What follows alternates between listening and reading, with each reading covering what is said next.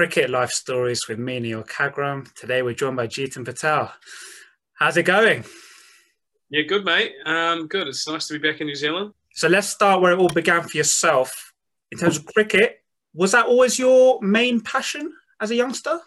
Oh, look, mate, I, I started when I was three, you know, uh, coming from an Indian background. Um, my dad loved cricket. He talks about how he used to play. I can't imagine it was at a high level, even though he talked himself up. But um, you know, he lived in India for a long time before moving to England and followed county cricket. Loved obviously watching England play. Um, big fan of India.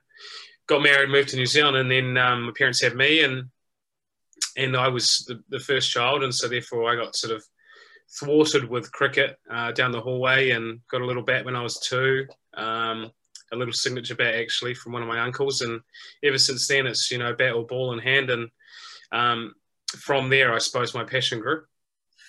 Who were your heroes growing up? Oh, mate, it's pretty hard to go past Sir Richard Hadlee, especially as a young kid growing up in New Zealand. Um, you know, I was a, a, bustling little seamer. I wasn't ever going to be rapid, um, although I suppose when I was 10, I thought I was pretty quick. Um, yeah, so you know, watching Sir Richard Hadlee go through what he did, uh, you know, that '92 World Cup and all those years round where he was amazing, and then for him to go on to play uh, a long, successful career at Notts as well was, you know, it was kind of someone that I put on a pedestal until I probably started bowling off spin. Um, but even then, his professionalism was probably something that carried through with me. And when did you first take to the art of off spin? Yeah, it's funny. It's weird how it all started. Um, just mucking around in the nets. Uh, at, at school training, um, we used to have to play for our schools as opposed to playing for clubs. We weren't allowed to play for clubs um, up until we left school, um, back in my time anyway, which is a few what, years ago now. What was the reason for that? Just uh, I think I think they wanted to have uh, inter-school sports to be strong. Um, they didn't want they wanted basically the best of the best were allowed to play at league cricket, but they also didn't want them to be intimidated by men. Um, too earlier age. Um, and it also meant it brought the school together. So, you know, for example, in Wellington, we had 10, 12 colleges that would compete each other, compete, compete against each other every year. And so we had a big competition. Um, we could play enough cricket, 50 over cricket, two day cricket.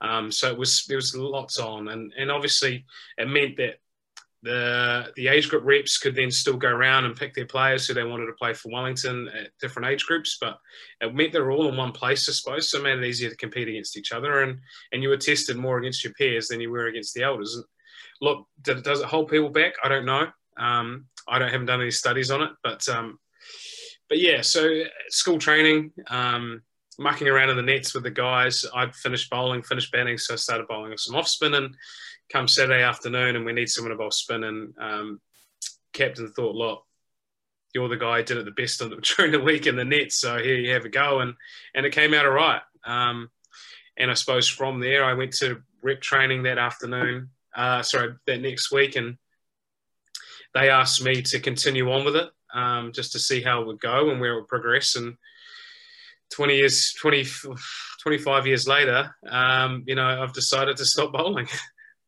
So when did Wellington first recognise your talents, and this, how did you get into the system?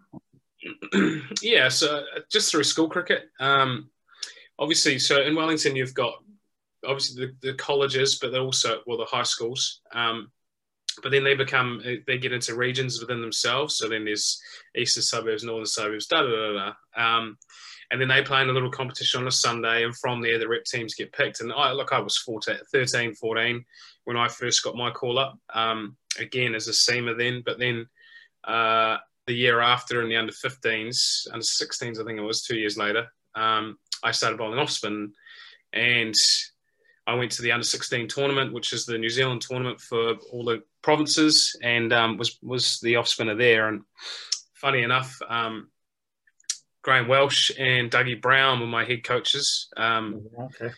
Were my coaches at that, at that age group, and you know, to think 20 years later they were still my coaches was uh, is quite weird. And then, so when you first made your debut for the first team, you got a fifer against Auckland. Took the professional game like a doctor water. No, I didn't, mate. No, it was hard work. It was really hard work. Um, look, I I went to the under 19 tournament, did really well, and prior to that, I've been in the squad, so I was lucky enough to be around the big guys, and it was pretty pretty sort of all grabbing really. I mean, to be around guys that I thought were my heroes, um, to now have to train with them was was quite exciting. But um, uh, I got picked. Yeah, my first year, I only played red ball cricket. We only had five games in that back in those days. We only used to play five first class games, um, and got to go to Auckland and play against Auckland, and we we lost the toss and bowled on a really flat wicket. Um, I ended up bowling sort of 55 overs, I think, um, in the first innings, and you know, if you bowl enough balls, you're a chance of getting enough wickets, I suppose. But um, but yeah, got five for. Uh, pretty proud moment because Dad was in the stands. He was he was jumping up and down like a like a hooligan. But um, no, it was good fun, mate. And you know those memories still stick with me now. Who else was in your side? Any big black cap uh, names? Uh, I can't remember too much, mate. Mark uh, James Franklin, obviously the head coach of Durham now, played for New Zealand. Um, there were guys that were, to be fair, it was a, quite an old bunch of guys that was that was in the side. Matthew Bell, who went on to play for New Zealand, Mark Gillespie, um, a lot, yeah, just a lot of good friends, um, a lot of guys I grew up with, um, but also a lot of senior players who I knew nothing about. So it was quite weird to be in this environment where I knew two or three guys that were um, of my age but had been playing already. Um, to then, you know, the senior guys who were on their way out of their careers, and, and at that age, I didn't really understand what it meant to to leave a career of cricket. Um, and those guys had given so much to the game. But you know, looking back, it's pretty emotional the times they went through. And then yeah, you won the title in 2000, 2001, and then 2003 four season. Was that just um, you know, as a youngster, installing that winning mentality? What makes up a side that um, that goes on to what the qualities that that, that did that side possess?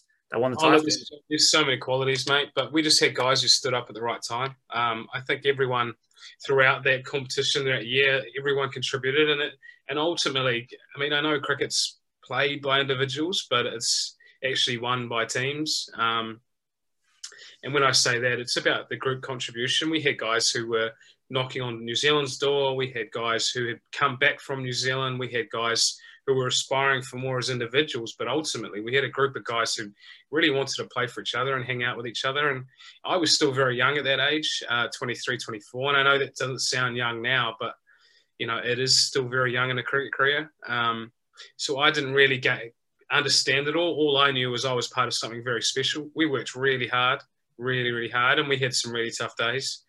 Um, we got put through the ringer, but look, so big guys stood up at the right times, and and it meant that we had opportunities to to go on to win a title. You touched on age there. As a spinner, do spinners mature uh, later as opposed to you know young fast bowlers? do you have any views oh, on that? I think um, I think that word mature is probably changed a little bit. I think the the level of maturity in terms of behaviours is probably different now. I think kids now are a bit more mature in terms around their behaviour, professionalism, and bits and pieces. I mean, I was a larrikin when I was a kid. 23, I wasn't really enjoying life. You know, I got to play cricket for a living, so I had the dream life. Um, but I think in terms of spin, the, the skill part of maturing is different again, where you just need to.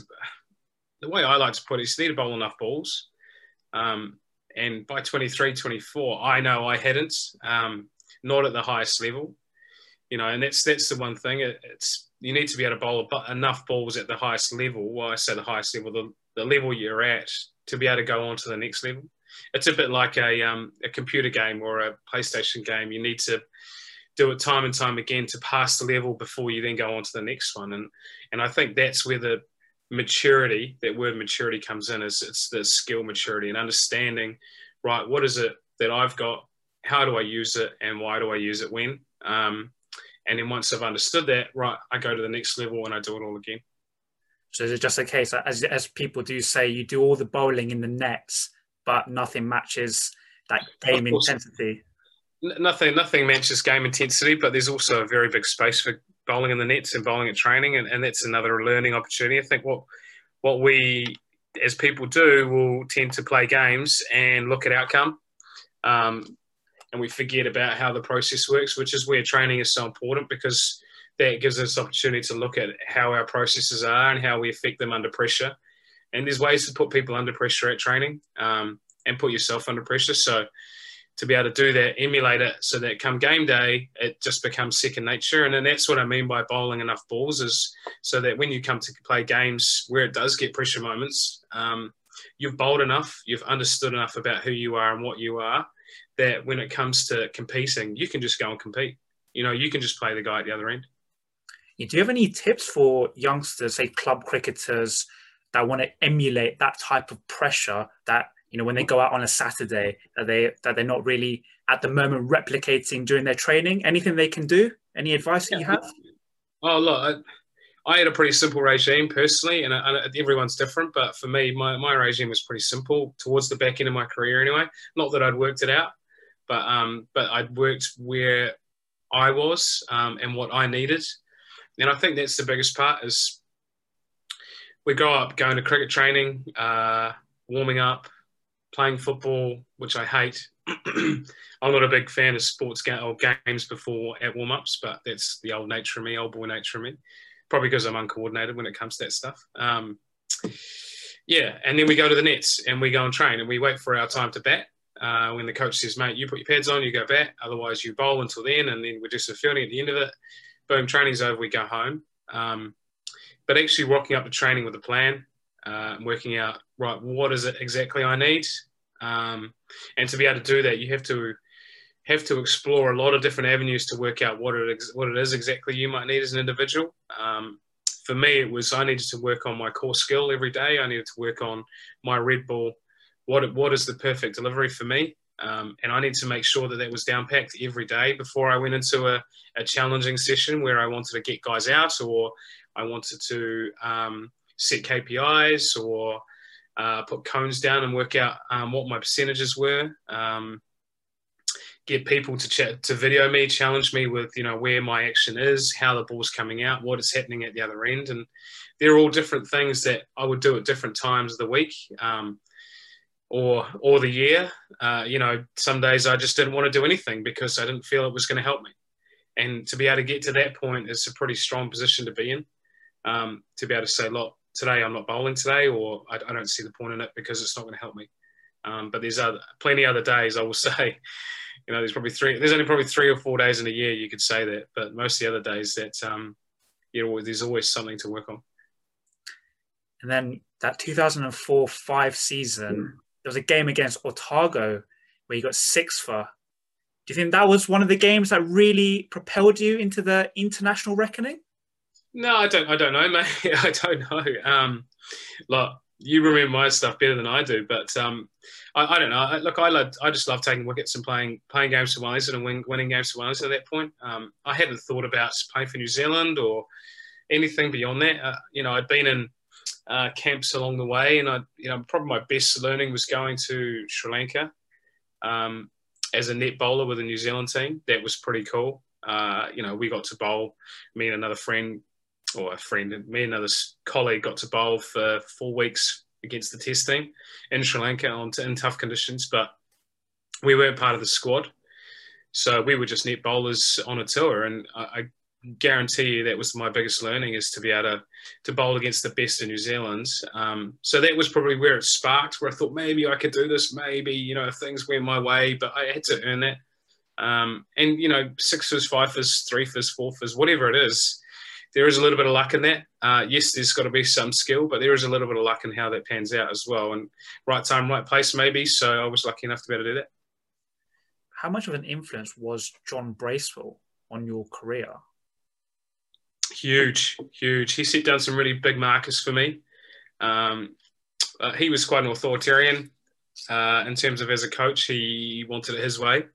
Um, but towards the back end, he opened up a little bit more. And I suppose he was tough on me because I was quite um, an out there character that liked to have some fun and enjoyed touring life, playing golf and, you know, going to lovely restaurants, being in these amazing stadiums and playing cricket. And so touring life was all about fun for me. And he also wanted me to make sure that my cricket was progressing along the way. Um, so he was quite hard initially, but uh, that set some really good um, standards for me uh, to make sure that being professional, um, the levels of professional professionalism required to play cricket at the highest level, you know, they're really important.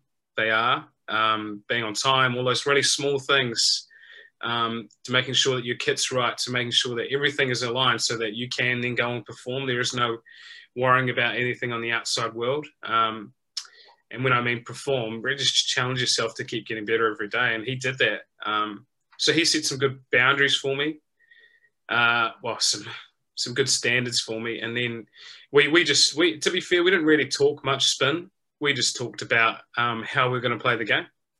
You know, times to be aggressive, times to be defensive. But um, but other than that, it was it was more about him just getting me in the game and, and wanting for me to be uh, who I was off the park on the park. And then when you got your debut, one day debut, 2005 against Zimbabwe, proud moment? Yeah, hugely proud moment. I remember um, it was uh, it was sort of the sort of spring, I mean autumn time in New Zealand when I got the phone call to say, look, I was going to Zimbabwe, um, and I couldn't believe it. I don't know where it came from, but obviously I was pretty excited, 25 year old, and um, first person to call was dad, and he was obviously pretty chuffed. Um, he didn't give me much then, which disappointed me. but um, but I remember the weekend before we left, we had a whole lot of family and friends around for a big barbecue, and and um, it was quite an emotional time because they put in so much time and effort into my career so far. Uh, right from when I was a 13 year old to where I am a 25 year old, from drop offs to sacrifices to you know, supporting me, to running me through good times and bad, to, um, to being there when I needed them, to obviously just backing off when I didn't need them. So they, it was a good time to be able to thank them all, and and I think that was the probably the, the proudest moment was to be able to say thank you very much for giving me the opportunity to, to be able to live my dream. Um, but then the next part, which is the really hard part, was when I got to Zimbabwe and um, I had to play against the world's best. Yeah, so 2006, you also got your Test cap. Now, what are your views on Test cricket? Uh, is it, in your opinion, the uh, the pinnacle of the sport? Oh, completely, mate. By by a long, long way. I would rather watch. In fact, um, I was watching some state, cricket on TV last night. I don't know. I've never done that before, but I suppose isolation is a funny thing that people.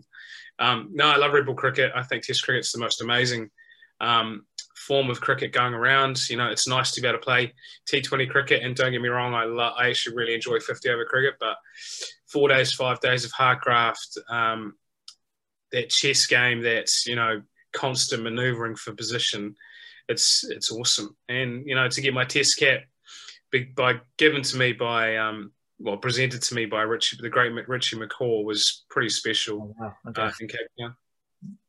Yeah, that's special. Um, yeah. but, so, in terms of um, as a spinner from the shorter form one day and the test test arena, what are the fundamental differences? And when I mean that, I'm talking about say like field possession positions that you have to set, variations, all that kind of stuff. Can you just give us a little insight into your mind when you know going into both? It varies again. 2020 cricket to 50 over cricket to four day cricket. Obviously, we all know that red ball cricket takes a long time. So being as patient as you can over long periods of time. Um, that's probably that the, that end of the scale to the T20 league where you've got 24 balls and ultimately, you know, if you're taking three wickets in your 24 balls, then you, are pretty much lining up a match win a role, um, match winning contribution. But it's so 20 for me 2020 is one ball at a time. It is you know 24 balls and making sure that they're bang on. And even when they're bang on they can still disappear. You know our best balls as spinners to be fair should get parked for six um, most of the time. But because we can play a game with a batter in terms of the fields we set in terms of the the aura they have in terms of who they're facing and whatever it's there's different circumstances but i think 50 over cricket's a great little um, melting pot to understand it all, where you've got 10 overs um, to contribute. 50 overs is quite a long time, 300 balls in the game minimum, where you're jostling for position, but ultimately you're still trying to take wickets along the way.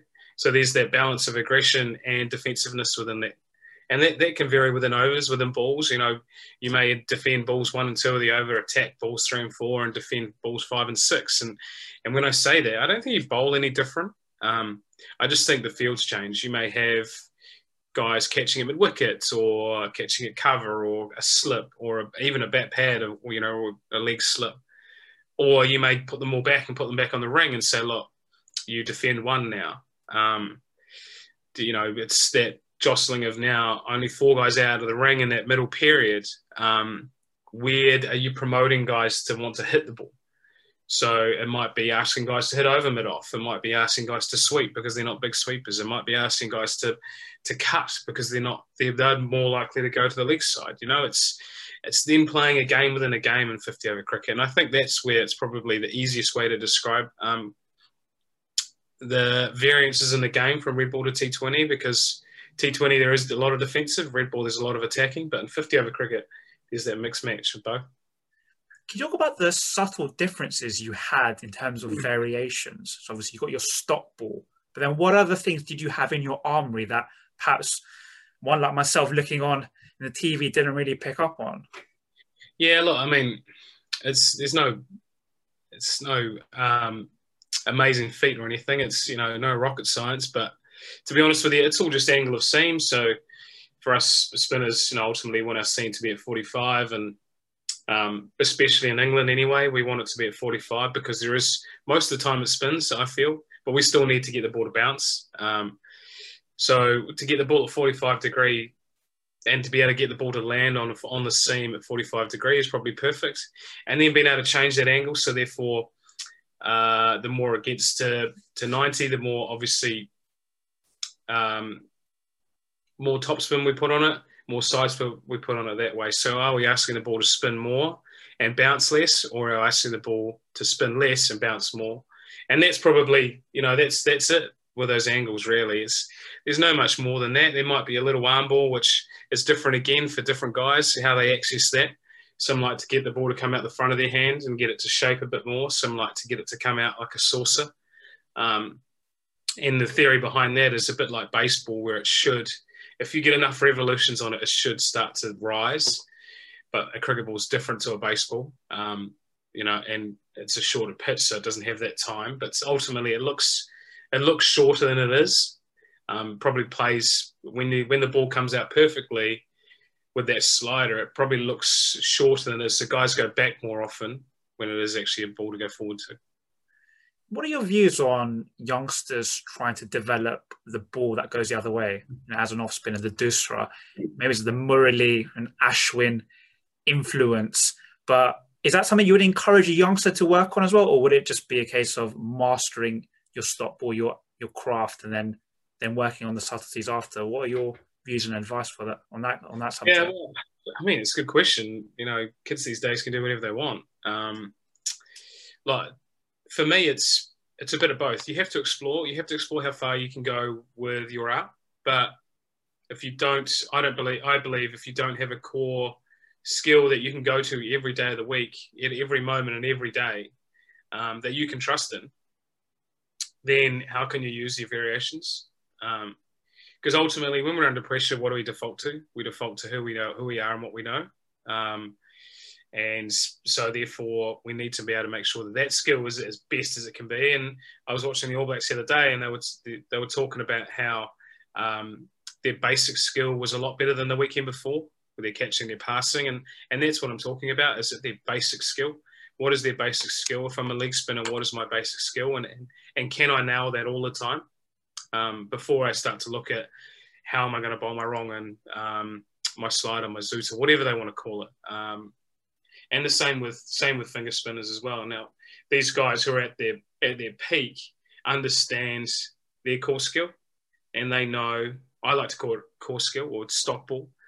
They know it so well that they can then start to add into that, but they also know when adding into it, there is that level of um, there, there is an ability for that to affect our stock ball. So we have to make sure that we're constantly training that before we also add in these little things. But as I said, if you're willing to start young enough, um, you know, and you're not, when I was trying to do it at 28, 29 and almost bust my shoulder, Um, it's a bit stupid then, but I think when you're when you're young enough, you can explore and go and have some fun because that's what you know. That's what cricket is ultimately. And as kids, you know, the one thing I'd love to see is kids back on the street playing cricket again because it's it's something that's just not done anymore. And you know, playing in the backyard with all the neighbours around, um, I'd love my kids to be able to do that as well. And in 2007, played a lot of one-day cricket, but it was 2000. It was until 2008 that you got your next Test appearance. Obviously, you're in the same size, same squad as Daniel Vettori. How did you find that mentally, being around the squad but not getting your chance in the Test side? really difficult. Um, if I'm honest you, really difficult. And you know, a lot of people would say that you, you know, yeah, I'm lucky enough to be there. Yeah, I was lucky enough to be there, and I, will never take that away. But um, once you get a taste of something, you want always want a little bit more. That addictive nature of people, um, and I wanted more of it. And I, I, didn't think I was bowling poorly. I just things just weren't happening my way. Um, you know, we had obviously playing in New Zealand. We're not going to play on many spin-friendly wickets. Um, we have to get really lucky if we're to do that as spinners. But but I, I either I was to be better than Dan, um, or he was to get injured, which I would never hope for, um, or we'd play on spin for any wickets. And and ultimately, Dan was you know Dan was probably what is still one of the best finger spinners in the world um, in terms of what he did for the game. So I was lucky to I was happy enough to play second fiddle to him. Um, so it was difficult. I played a lot of my games at training, which was hard. Um, but I cherished every moment I got to go back to Wellington and play because I thought these are these are opportunities to express who I am, how I want to be, and maybe I put too much pressure on myself in those times because not always did it go my way. And then 2008, six for against West Indies, but 2009, the love affair with Warwickshire. Talk us through it, how it started, how did the approach come about? Yeah, so in 2008, we were on tour to England and um, I played the two warm up games because the IPL had just started and the guys arrived, were always going to arrive 10 days late from the IPL. Um, so in that 10 days, we had a warm up game, a couple of warm up games. I played those and then I didn't play again for, I didn't play another game for eight weeks. Um, so I was just on tour. you know, I was just bag man, doing all the doing all the graft. Um, I lost my way a little bit, which I think is understandable. Um, in hindsight, it's probably understandable. But look, that's that's what happens. It's professional sport. You're trying to win games cricket. Um, and I didn't fit in the eleven at the time, so that was fine. And then um, I met a an agent through Stephen Fleming, uh, Stephen Fleming's agent, Darren Long, who's now become a really good friend of mine. Um, and we hit it off and he said, look, do you want to join? I said, yeah, fine. Look, I've got no skin off my nose. Why not? Um, I don't lose anything. So he went out on the hunt for me. And um, I think it was one late night in January back in New Zealand. Um, I never really turned my phone off. I always turn my phone off when I go to sleep or put it on silent. For some reason, I didn't. Um, and the phone rang in the middle of the night. And um, Longy was like, look, would you like to go to Warwickshire? And I was like, yeah, okay. I was still half asleep, not thinking about what was going on, and then it sort of dawned on me what was happening. Um, full season, the works um, get you over, and as soon as your season finishes, you kick on into it. And yeah, I didn't get back to sleep then. I was pretty excited about it. How did you find bowling on English pitches? Were they different? How much they differ to the pitches back in New Zealand as a spinner? Mm, yeah, look. Um, well, first of all, when I my first year, I really struggled with the Duke's ball. Um, I didn't, I didn't really enjoy it to be honest with you. And I, in fact, I really hated it. Um, and I what didn't bowl very well. Is it just is it just the seam? Is it bigger in the hand? Can you just describe the differences? Uh, initially, initially the ball feels smaller, um, which is great. Uh, when it's brand new, it feels smaller than a red kookaburra. Um, the seam's probably a bit more pronounced. Um, I'd only you been used to be bowling Kookaburra ball, so it was a bit different. But as the game progresses, I feel the Duke's ball gets swells a bit and gets bigger, um, and the Kookaburra stays the same. The seam on the Kookaburra gets flatter very quickly, whereas the seam on the Duke's ball stays pronounced a bit more. Um, so I should really enjoy bowl. I should have really enjoyed bowling with the Dukes, but it just didn't feel right. Um, I had a really good white ball season because we were playing with Kookaburras, but uh, I didn't really get the red ball at the time. So I think first of all, in 2009, it was the ball for me. But but in terms of the wickets, in New Zealand, they're a lot harder, uh, a lot grassier. When I say grassier, they they have a even nature of grass over the wicket and a very hard soil underneath. So it doesn't really do much. Um, the ball doesn't really have an opportunity to sit in the wicket, to grip, and then to spin. Um, whereas over in England, I've always found that most wickets will spin purely because I believe that most wickets are either over prepared um, and therefore they've been rolled too much and the grass is dead on them now.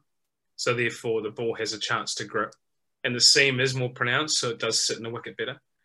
Or underprepared and therefore they're still a bit damp um, and they haven't been rolled enough and therefore they're still a bit soft. So the ball sits in the wicket and spins early and then they dry very quickly and it spins again at the back end. So I've always, personally, I've always gone to grounds thinking, yeah, this will spin. Um, it's just when. Um, and that's why probably towards my back end of my career, I'd come on to bowl quite early. You know, usually first change to see if there's anything there initially, and then it'll be an arm wrestle to try and get the ball out of my hands. Really. A lot of commentators say that spinners, when they come on, they need to find the right pace. Can you actually describe what that actually means and how you actually do do, do find the right pace in a pitch? Yeah, well, when they, when they talk about the pace in the pitch, well, for spinners anyway, it's more how um, how the ball reacts out of the wicket. So when we bowl a ball and it's too slow through the air, it's going to stop. It's going to hit the wicket, slow up again. Um, that's just natural physics, isn't it? Because there's a friction. Um, so what we don't want is to be able to give the batter too much time to be able to make a decision whether to go forward and then move back again, or go back and then come forward again. Um, we don't want them to have all that time off the wicket to be able to read has it spun, has it not spun, and therefore do I go back, do I go forward, where do I hit it? Basically, where do I hit it? We also don't want it to be the other side of the spectrum where the ball reacts too quickly because if it reacts too quickly, it hasn't had time to sit in the wicket and spin and grip so that grip might mean that it doesn't spin, but it just sits enough in the wicket to be able to check someone's shot, um, to be able to stop someone throwing their hands through the ball, to be able to make sure they're defending more often than not. Um, and if it gets that opportunity to spend time in the wicket, then it has a chance to spin or to bounce. So it's that real fine balance of what has this wicket got today, right now, that I need to use. And I always found, I was really lucky enough to have um, one of the best keepers in county cricket, I believe, um, who's recently retired as well, is Tim Ambrose, because he could read the game for me at that end. So I can read the game from my end in terms of what I'm seeing, how a batter sets up, um, where he's looking to go with his shoulders, his hips, how he looks to come forward or back. But from behind the wicket, Tim Ambrose gets to see what the batter sees. So he gets to see how the ball arrives um, how it's reacting in the wicket, and then what's from there. So we would always have a discussion after after my first over: is the pace okay? Um, yes or no, slower, quicker. Um, look, there's enough there. We could probably really fire it in today. Um, I'm going to have to get this above above the eyes a bit more to be able to hit the wicket a bit better. Um, fuller, shorter, right, okay, how what lines do we want to bowl? And so we would always have every over almost, we'd always have this conversation about right, okay, where, what is, what are all the factors? Let's put it all into a melting pot and find out exactly what it is we need to do on this wicket today. And then on the field for Warwickshire, winning the championship 2012, the T20 2014, highlights in your career as well? Oh, mate, winning winning trophies is always a highlight, mate. I, I think you know, especially coming from a nation who loves to win trophies. Um, you know, it's it's amazing to be able to win all those win all those competitions with all my mates. And I think that's the one thing that we forget is the people we win it with, um, but also the times we didn't win.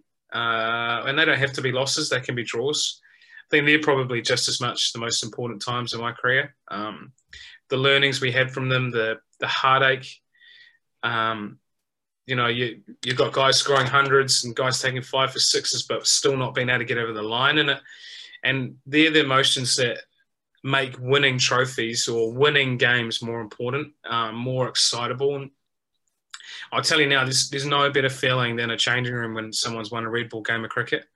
whether it's four days or five days or three days or two days, because it takes so much work. It takes so much effort from everyone involved.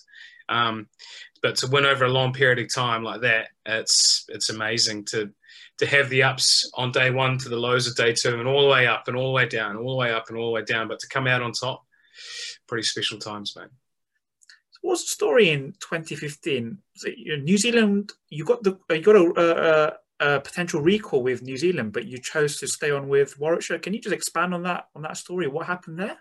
yeah, it was 2014, mate. Um, so I'd been out of the New Zealand team for a while. Um, I've been bowling well again, uh, so I just I got back to bowling as well as I'd like to bowl. Um, 2012, 2013, probably into the start of 2014, I was bowling as well as I, I felt like I could. Um, ball was coming out really well, and I was taking wickets back home, which you know it's it's a tough art to do in New Zealand. Um, not not to talk myself up too much there, but um, and then we had our little girl, our first little girl. She was born at the end of February, so she was just over four weeks old when we arrived in the UK. Um, and we were first-time parents. We don't really know. We didn't.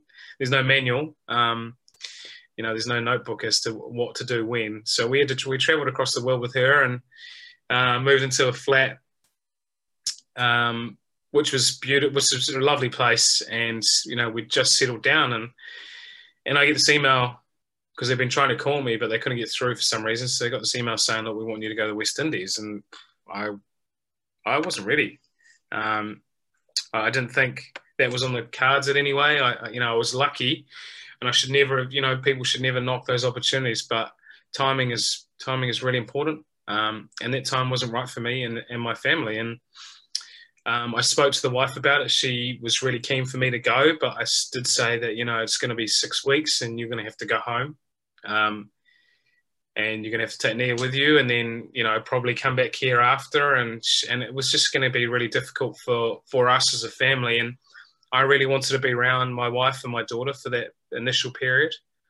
Um, we were just finding our feet at the club and becoming really uh, enthralled in how the club works so I went into went into work that day and um, and pulled Dougie Brown in the office and said, "Look, mate, this is what's happened." Um, and you know, I wasn't convinced. I think he could see it on my face. He was like, "You don't look overly excited by it." And I said, oh, "Look, trust me, I'm excited by um, being recognised to be, be able to go on this tour, but it just it doesn't feel right." Um, and the club, you know, were awesome um, they ended up giving me, you know, we we came to a, we had a discussion around it, and, and they said, look, if you don't if you don't go, then you know we'll we'll look at re-signing you for next year as well. And I was like, wow. Um, and that literally came out of the blue. And I've always wanted security. I just got a young family. Um, we needed some security around what was happening, and I knew that if I went on this tour of the West Indies, that the best thing that could happen would be a one-year contract. And yes, it's a New Zealand contract, but um, but two years to be able to play the game I love, to be able to travel the world with my family, um, guaranteed. It was pretty hard to turn down, so I took that option instead. And and you know, I mentioned to them that Mark Craig should go instead. Um, he was bowling really well as well, and he went over and had a successful tour. So I'm really grateful that he had his opportunity and he deserved it. He he put in a lot of hard yards to be able to get there. Um, and he had a great time when he was there. And it was a shame that injuries hit him later in his career. But um, but look, it was it was a tough decision to make, but ultimately, I feel like it was the right one. Yeah, you mentioned Mark Craig and injuries.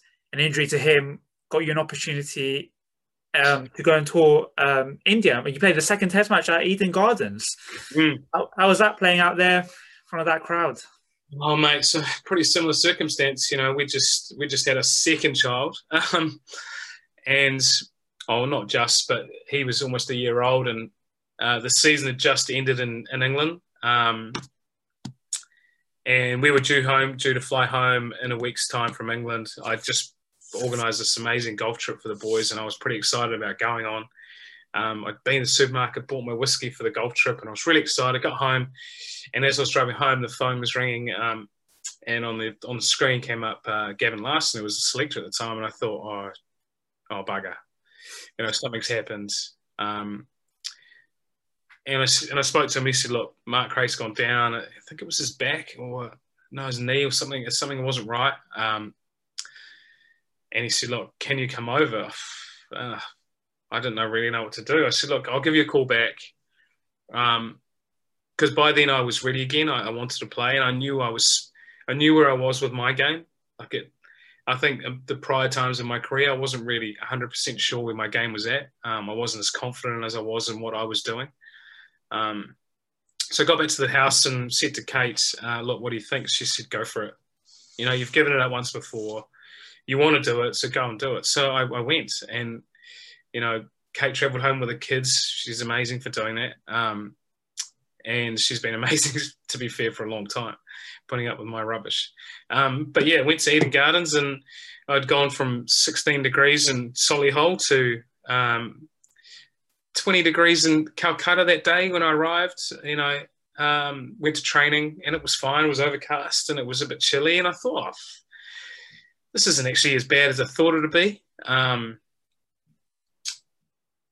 get named in the, in the 11 we lose a toss and bowl, just like every other opposition team team seems to do in India. Um, and by lunchtime, it was 40 odd degrees, humidity was up 90%. And I didn't really know where I was. I was, you know, so um, so far in the bush, I suppose you could say, uh, that I didn't know what was going on and where I was. I just, fortunately, if I bowled enough overs that season to go into autopilot um, and I didn't have to think, I could just bowl. Um, I remember coming in at lunchtime and just looking around the change room, thinking, "Where am I?" Um, so delusioned by what was going on. Got some food in me, got some fluids in me, and and I was okay. But um, it was it was cool to go back and have another crack at it when I felt like I was at um, the better side of my career.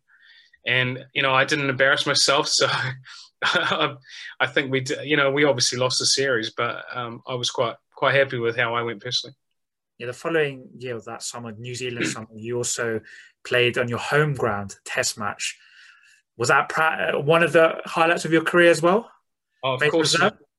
of course, mate. Um, you know, there's so many, so many good times, so many times that, um, like I've said before, that you know the tough times make the good times. But uh, playing a Test match on the Basin Reserve is something I dreamed of as a 12 year old. Um, so to be able to fulfil that was pretty special um, to have my family, friends, everyone come down and and sit on the bank and watch me play cricket on New Zealand's most picturesque ground was was amazing. Um, we didn't play as well as we'd like to, but look, that's hap- that happens in cricket. Um, yeah, but it was cool, and I look forward to being that spectator now. Um, now that I've retired, I look forward to to sitting on the bank and watching the boys play.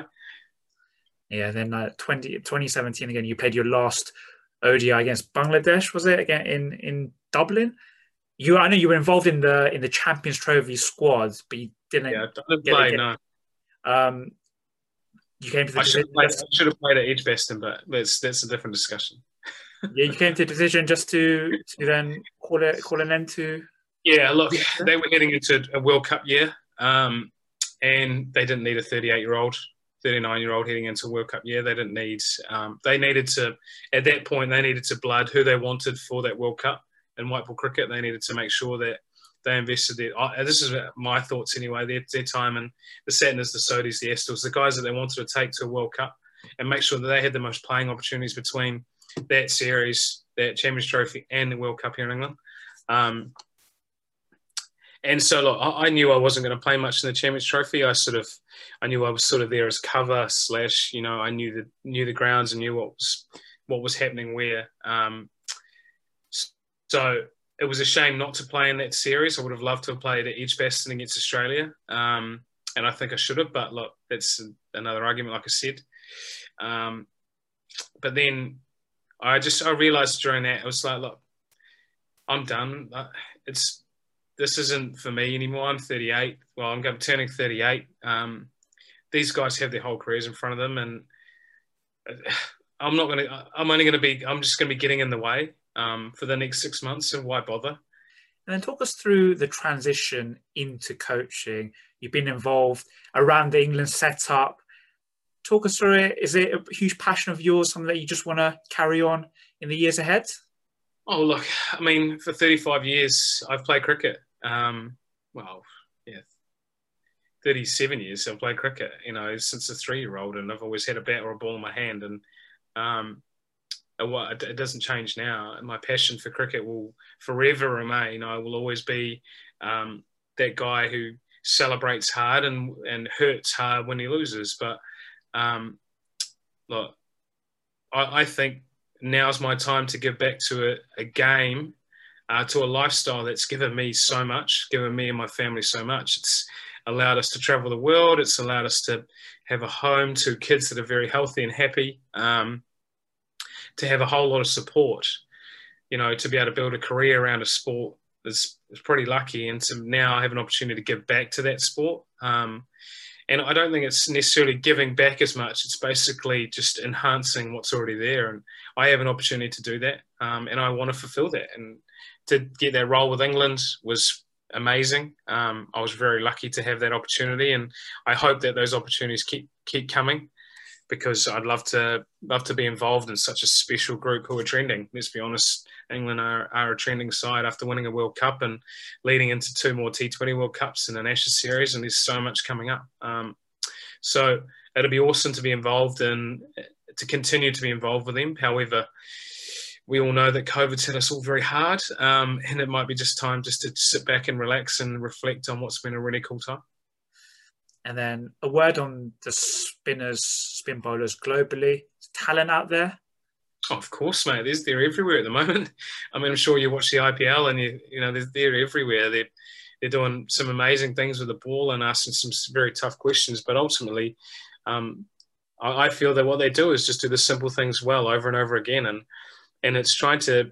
I suppose my message would be to guys coming through now is to make sure that we nail that we nail how simple we can be time and time again. Um, how many honest questions can we ask day in, day out of ourselves and the opposition when we play? Um, and then from there, let the game play the game because, you know, we'll never be able to control Mother Cricket. Um, but if we start to mess with it, then she'll find a way to mess with us. Is there one player that you, a youngster that that's on the rise that you've got your eye on to say that he's going to be uh, there's quite a few, mate. Um, I, I, like I like what Amar Virdi's got. Um, to be honest with you, I really do like what he's got. Um, Moriarty from Surrey looks like he's got some good stuff as well. Um, no, there's so many good guys around, um, but they're all just good in their own little right at the moment. And I think um, for them to develop and to keep getting um, better is to keep wanting to explore different opportunities and, and play more 2020 cricket, more 50 over cricket, more red ball cricket, but being also understanding along the way that um, not to lose who they are and what they are, um, and to make sure that they keep enhancing that solid block beneath them. Um, and that'd be my big thing is that, you know, the Dom Besses, the Jack Leaches, the the, the guys that are involved in the moment in terms of red ball cricket, Parkinson, Rashid, Mo Ali. I mean, no one's no one owns a spot. Um, I don't feel anyway. No one will ever own a spot in an England shirt or or an Indian shirt or a or a Pakistani shirt or whatever. Um, they, all they do is just hold it for the next person to come through, and and I think that these guys coming through need to really focus on um, how they're going to win their moment right now, but with that in the in the for, in the in the back of their minds of how they're going to make that shirt theirs. And then just to end on, if a youngster came to you for one piece of advice, what would it be? I've said it to you, mate. Just bowl, bowl, and bowl, and bowl, and bowl. And when you finish, when you think you've had enough of bowling, bowl again. Um, it's probably one thing that got drummed into me when I was a kid. Uh, my dad used to set me a task every day before he'd come home from work, is to make sure I'd hit the top of off six times before I came in and had my dinner. And he wasn't trying to be nasty. Um, he just wanted me to make sure that I knew how to do it. Um, I knew exactly what I needed to do when to be able to hit the top of off. And that wasn't bowling spin, that was trying to swing the ball away. So back in those days, pitch and middle hit the top of off. And, you know, I mean, if you can do that now, you're a genius. But um, that was that was all I needed to do um, day in, day out six balls, just do that before you come in. Um, and it just taught me to bowl. Perfect, Jeetan. Thank you very much for your time today. Fantastic no, insight into your career and some fantastic also tips that you've given for young spinners and cricketers alike. Thank you, Neil. I appreciate it, mate. Perfect. So Neil Kagram, Cricket Love Stories, Jeetan Patel. Thank you.